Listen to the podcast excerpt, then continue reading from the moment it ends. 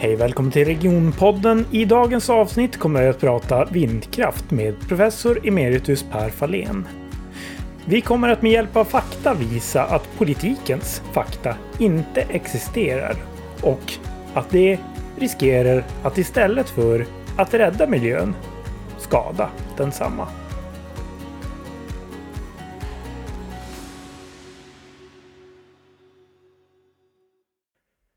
Hej välkommen till programmet. Innan vi börjar så skulle jag vilja be om ursäkt för det irriterande ljudet i bakgrunden som låter som en stor vindsnurra.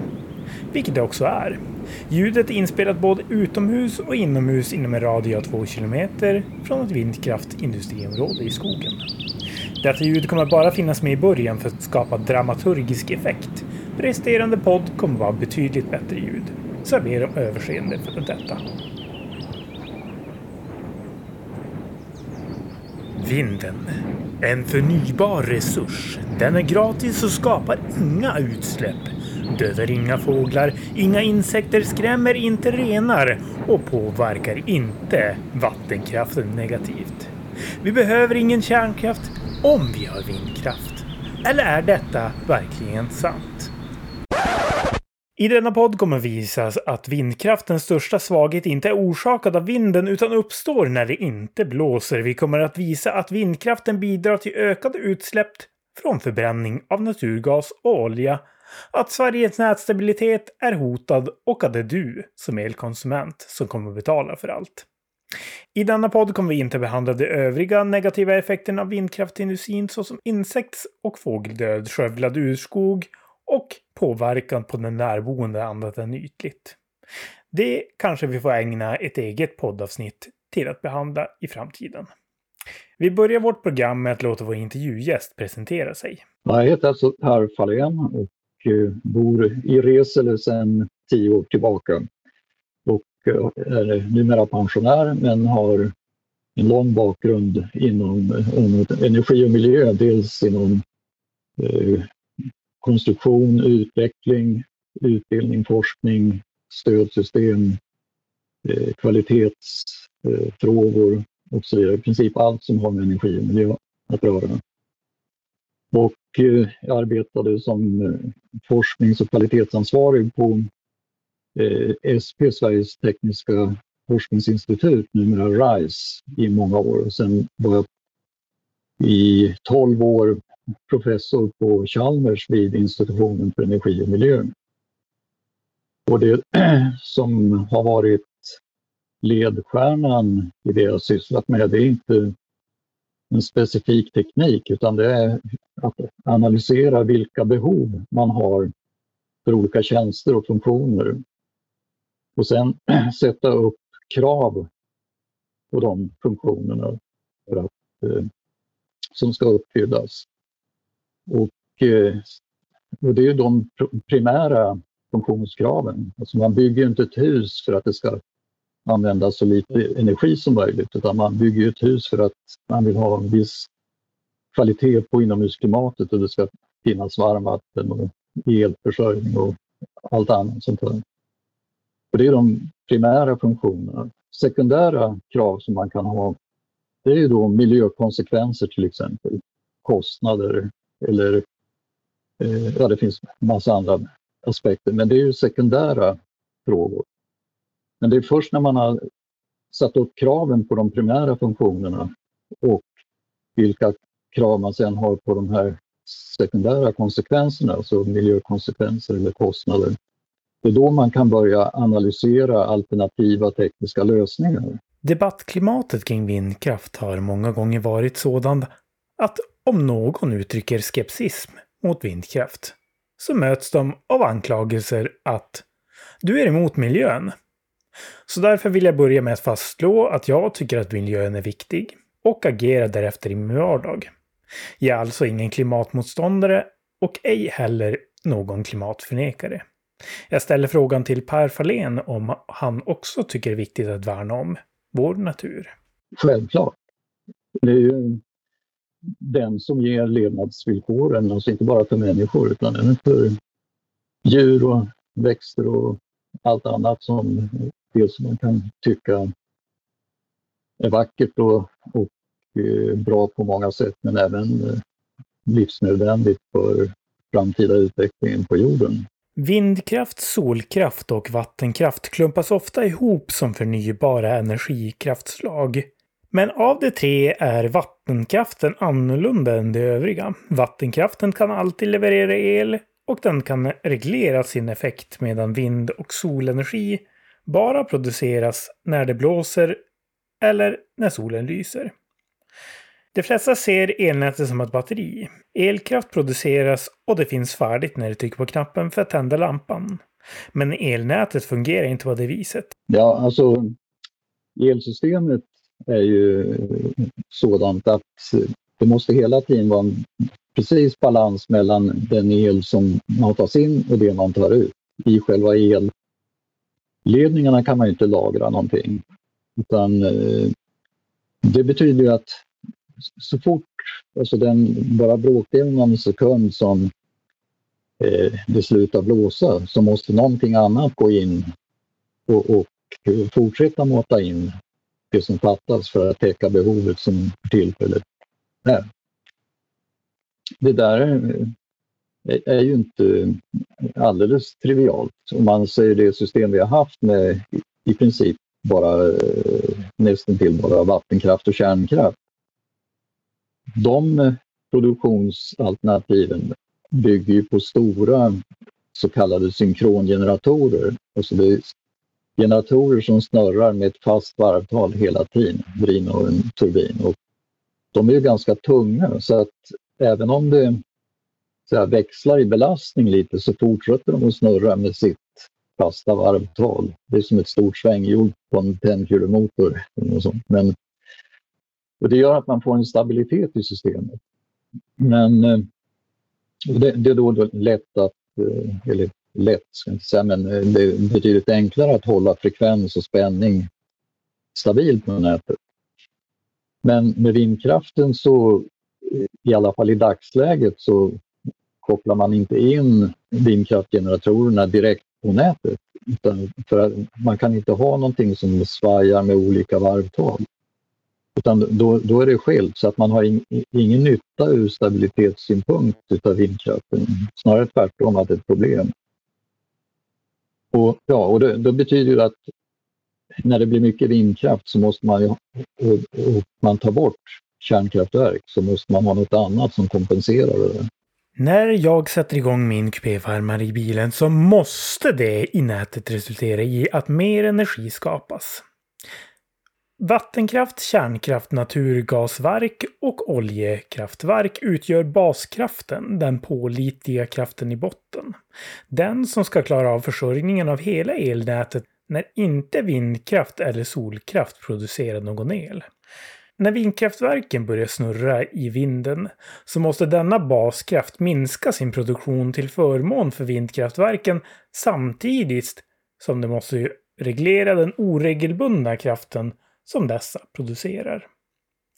Sveriges elnät är alltså en baskraft och en reglerkraft som reglerar den mer ostabila vindkraften.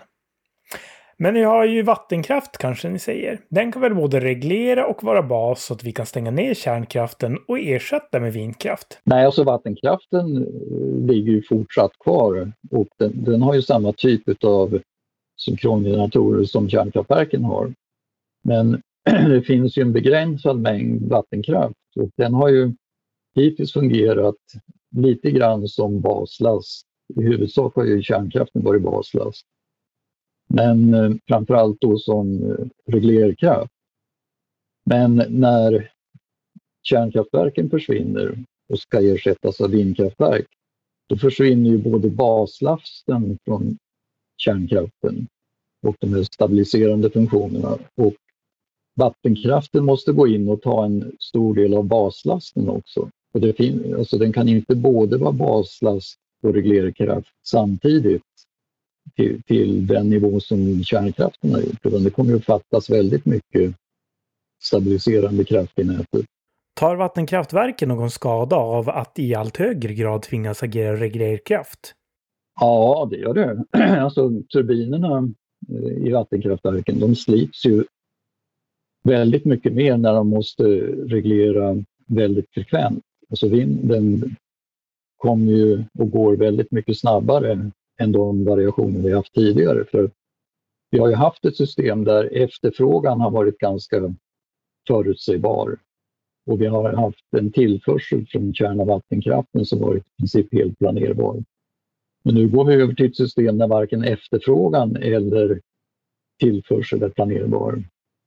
Man lägger ju in att man ska ha eh, en stor andel av den framtida lösningen ska vara att man ska kunna koppla ur laster. Att, ja, det är i princip, man använder en finare term, men det är i princip elransonering när det blir stor belastning. Och då, då vet man inte när de, de här belastningsvariationerna kommer. De blir ju lika oförutsägbara som, eh, som vindkraften är. Men kan vi inte bara ha batterier och bygga ut kärnkraften så är allt löst sen? När man pratar om kostnader så verkar det som man tror att det är gratis med att lagra el.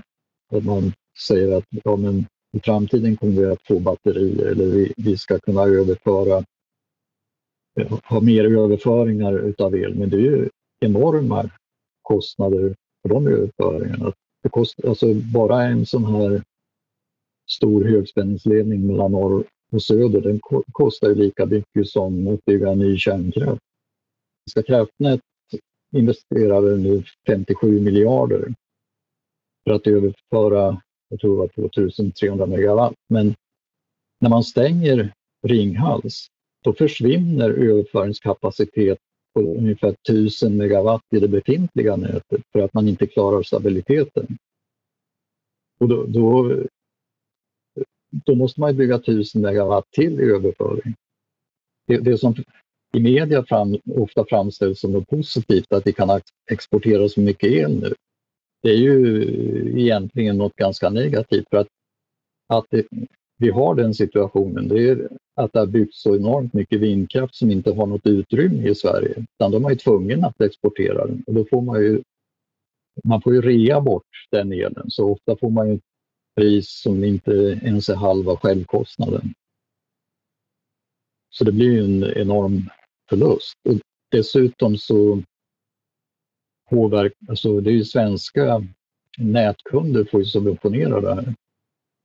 Det tar ju utrymme i nätet, allt det som ska skickas till andra länder. Nu har vi pratat om balansbehovet för vindkraft och att vattenkraften inte räcker till samt att det är dyrt att bygga kraftöverföring. Men kan det inte vara en lönsam investering ändå sett ur ett livscykelperspektiv att bygga vindkraft? Man har ett, eh, ett verktyg som man har att jämföra system med kallas för EROI, Energy Return on Investment och det är förhållandet då mellan hur mycket energi som eh, ett system levererar under sin livstid i förhållande till den energi som går åt för att bygga upp det, driva det och avveckla det. Och där brukar man säga, det finns väl ingen sån riktig eh, absolut nivå, men man brukar prata om att för att det ska vara ett hållbart energisystem så måste det här förhållandet vara åtminstone sju, att man får ut sju gånger mer än man stoppar in under livstiden. Men eh, det är ju naturligtvis inget sånt, absolut Men tittar man då på vindkraft så ligger det på kraftverksnivå ungefär kanske 15 eh, gånger. Men eftersom vindkraft inte kan klara en elförsörjning bara eh, för sig själv utan det kräver ju någon typ av balanskraft när det inte blåser och reglerkraft och så vidare så krävs det en massa, dessutom väldigt mycket nya elöverföringar. Och det går åt väldigt mycket energi för att bygga alla de systemen. Och då blir det på systemnivå så blir det där förhållandet bara fyra för vindkraften. Medan det för kärnkraft ligger på 75. Så att det är en enorm skillnad i hållbarhet i den meningen. Ekonomin för vindkraft, man ska komma ihåg att det är inte bara kostnaderna att bygga. Det är också fråga om vad man har för intäkter. Kostnaderna för att bygga är ju då undervärderade och driftkostnaderna framför allt väldigt undervärderade när det gäller vindkraft. och intäkterna övervärderade. För att det är som när det inte blåser, då har man inga intäkter för att det inte blåser. När det blåser mycket får man dåliga intäkter för då åker priset ner. I Tyskland, det har ju hänt någon gång i Sverige att det har blivit noll i princip priset. Men i Tyskland och Danmark är det regelbundet att det blir negativa elpriser när det blåser mycket. Kalkylen säger alltså att i teorin så är vindkraft en lönsam investering som producerar cirka 15 gånger mer energi än vad som krävs för att bygga och avveckla. Men i praktiken så är samma siffra bara fyra gånger eftersom behovet av balanskraft försämrar detta värde och rent miljömässigt resulterar detta i mer förbränning av olja och naturgas. Men varför just förbränning? Kan det inte istället byggas lite mer vattenkraft eller kärnkraft i Sverige? Vindkraft, kärnkraft och vattenkraft. Det är tre produktionssätt som har väldigt låga driftkostnader men höga investeringskostnader. Och de går inte ihop då, för att alla måste maximera sin drifttid för att få ihop till de här fasta kostnaderna. Medan då vindkraft och gaskraft, då, då, gaskraften den har dyra driftkostnader, drar ju gas då varje gång man ska köra, men investeringskostnaden är inte så hög. Så det, det passar bättre att gå in under kortare tillfällen. Skulle du säga att Sverige har eh, elbrist? Ja, just nu så får vi väl el med vissa problem, men vi, vi har ju väldigt låg marginal till att det ska bli ransonering. Vi, alltså redan, i somras så fick man ju koppla in eh, oljekraftverk. Man ska komma ihåg att eh, även vattenkraften är ju en väderberoende teknik. Även om man med hjälp av de här vattenmagasinen kan göra den mycket mindre väderberoende än vad vindkraften är. Men tittar man på skillnaden mellan max elprodu elproduktion från vattenkraft eh, och minproduktionen under en tioårsperiod så kan den skillnaden vara lika stor som hela vindkraftproduktionen är nu. Och det gör ju att det var här för ett par år sedan, då fick man ju just på sommaren när det både blåste lite och var lite dåligt med vatten, då fick man ju köra kärnkraften för att klara elförsörjningen på sommaren när man normalt gör liksom den årliga servicen på dem. Så att inte ens under förhållanden med lågt behov klarade man sig då utan kärn, kärnkraften. Det är inte bara korta perioder utan det, det, har vi sett i Sverige också. Det kan ju vara veckovis när, det, alltså när det är som kallast, då blåser det nästan ingenting. Det är ju så, lite grann en, en funktion av att, att när det inte blåser så blir det gärna ganska kallt på vintern. Man har stor utstrålning. Och eh, det här är inte bara för ett enskilt land. Man säger att det blåser alltid någon annanstans, men det är en väldigt stor korrelation mellan hur mycket det blåser i, i olika länder. Så att Eh, när det inte blåser så blåser det nästan inte någonstans i Europa.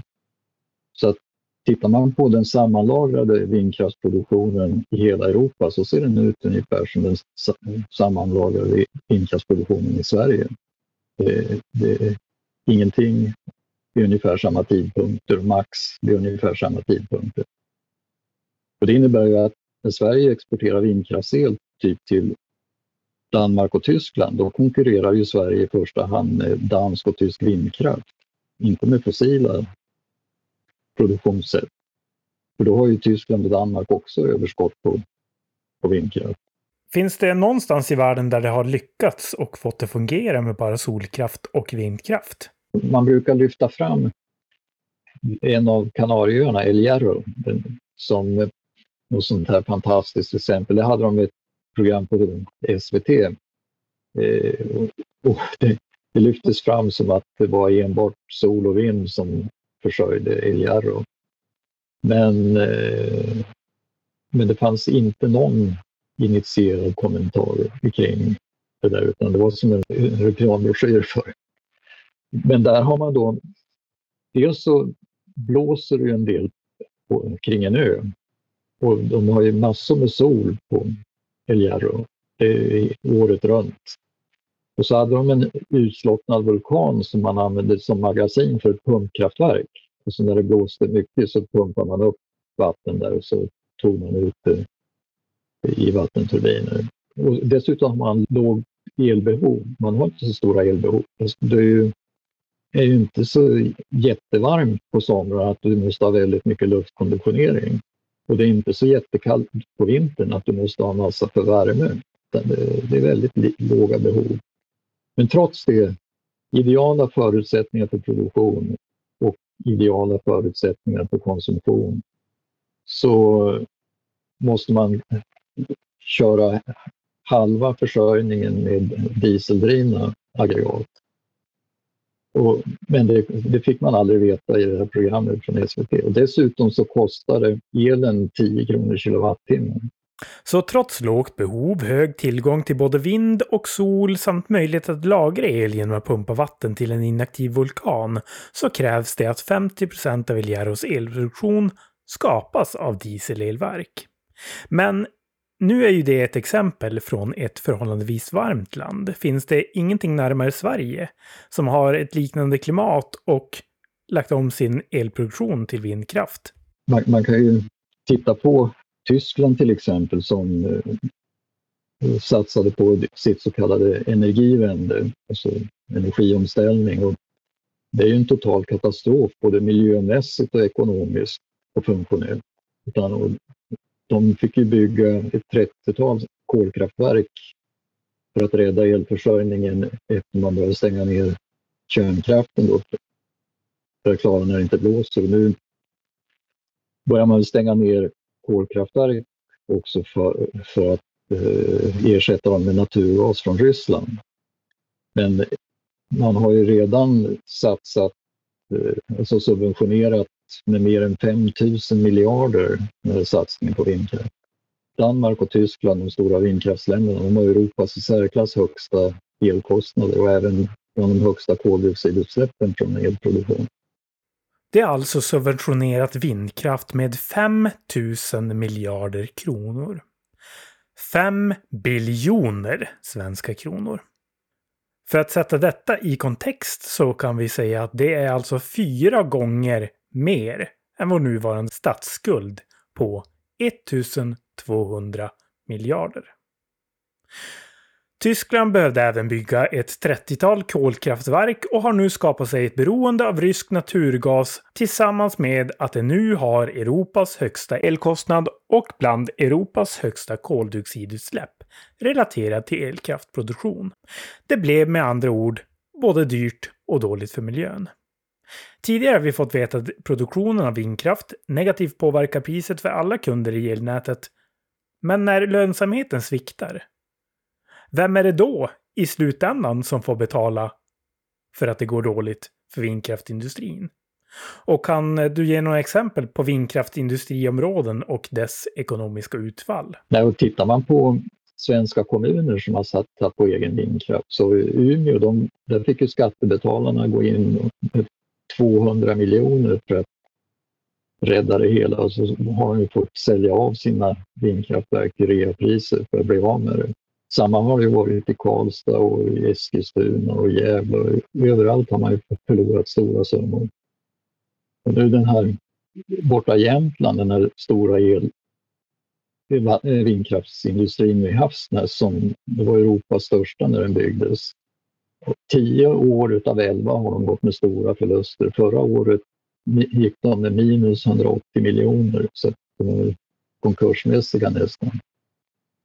Och tittar man på Röstahöjden här uppe, där var det fyra eller fem små, små verk. Den, det, jag tror de första tre åren bytte man ägare varje år. Det går inget bra för svensk vindkraftproduktion. Prognosen för att generera vinst sviktar när det möts av verkligheten och när det går dåligt får skattebetalarna komma till undsättning. Skattebetalarna får med andra ord både agera säkerhet för när det går dåligt samtidigt som de får betala ett högre elpris. När jag inte var insatt i problematiken kring vindkraft så kändes det som att vinden är gratis. Och vinden skapar inga utsläpp. Och i sak är det fortfarande sant. Om vi kunde ställa om vår elkonsumtion till att acceptera att lampan släcks när tillgången på el är dålig. Då kanske vindkraft är ett alternativ för att producera el. Men samtidigt ska nyttan vägas mot den skada som vindkraftproduktion skapar. Per Fahlén, har du några avslutande ord om vindkraft? För det första innebär det ju en enorm miljöförstöring. Jag har så svårt att förstå hur man kan besluta om att ställa om hela elförsörjningen utan att ha någon typ av konsekvensutredning. Och när man tittar på faktiska analyser att det vi gör nu det är att vi bygger upp ett elsystem som är funktionellt väldigt mycket sämre än det elsystem vi har haft. Och det är även på alla miljö eh, mycket sämre än det system vi har haft. Plus att det då blir väldigt mycket dyrare. En negativ konsekvens av det som har pågått nu med den här politiskt drivna omställningen är ju att det har gått ut över rättssäkerheten och demokratin i stora delar av glesbygden. Och utan att gå in på detaljer kan man ju säga att man bryter ju glatt mot både grundlagar och miljölagar och, och eh, säkerhetsbestämmelser i, i jakten på att bygga vindkraft. Det finns ju till exempel eh, ett obligatoriskt maskindirektiv. Men eh, det har man ju eh, gett vindkraften undantag för betydande delar. Du kan ju inte se en byggplats någonstans utan att det är inhägnat. Och tittar man på stora vindkraftverk det är ju roterande maskiner som kan kasta iväg stora isklumpar och bevisligen så kan de ju ramla omkull och brinna. Vi har, har gjort ett antal här i Sverige. Men det finns ju ingen inhägnad eller skydd runt omkring dem utan det har man ju löst genom att klassa dem som byggnader istället för maskiner, vilket de är tydligt såklart i, i maskindirektivet i definitionen av en maskin. Alltså det, de ytor eh, som vindkraften upptar är ju ganska omfattande. Om man tittar på den här stora anläggningen som uppförs i Markbygden så är bara det industriområdet är lika stort som hela Stockholms kommun. Och det är ju också ett problem att där man nu bygger vindkraft, det är väldigt mycket uppe i Norrlands skogsland. Och där är uppe på höjderna. Och det är där de få resterna utav gammelskogar ofta finns. För att det är lite dålig bonitet uppe på höjderna och eh, att det kan vara lite svårare att komma åt. Så det är ju... Dessutom så är det ju viktiga områden för eh, för rovdjur och för eh, olika fåglar. Alltså, så skogshöns och rovfåglar. Så att det innebär ju en stor press på miljön. När allt summeras så känner jag inte att vindkraft är vad som kommer lösa Sveriges behov av energi i framtiden. Politiskt har beslutet om vindkraft tagits eftersom att beslutet att stänga ner svensk kärnkraftproduktion innebar en förlust av kraft som behövde fyllas på med något annat. Valet föll på vindkraft utan att det innan undersökt om det faktiskt var ett alternativ i verkligheten. Produktionssiffrorna per år för vindkraft presenteras som en klumpsumma och ingen hänsyn tas till om produktionen skett när det samtidigt under de timmarna det blåste fanns ett behov av dess el eller inte. Om samma logik tillämpas på Sveriges drivmedelstillförsel kan man bestämma att i juni får ingen köpa drivmedel för att sedan kompensera tillgången i juli. Då råder ingen drivmedelsbrist samtidigt som bilar och lastbilar står stilla i en månad och hyllorna i butiken ekar tomma. När vinden möter verkligheten så omvandlas guldet till sand. Glöm inte bort att följa oss på sociala medier och gilla och dela våra inlägg. Nu får jag säga hej då till vår gäst Per Fahlén. Tack för att du var med i programmet. Ja, tack och hej.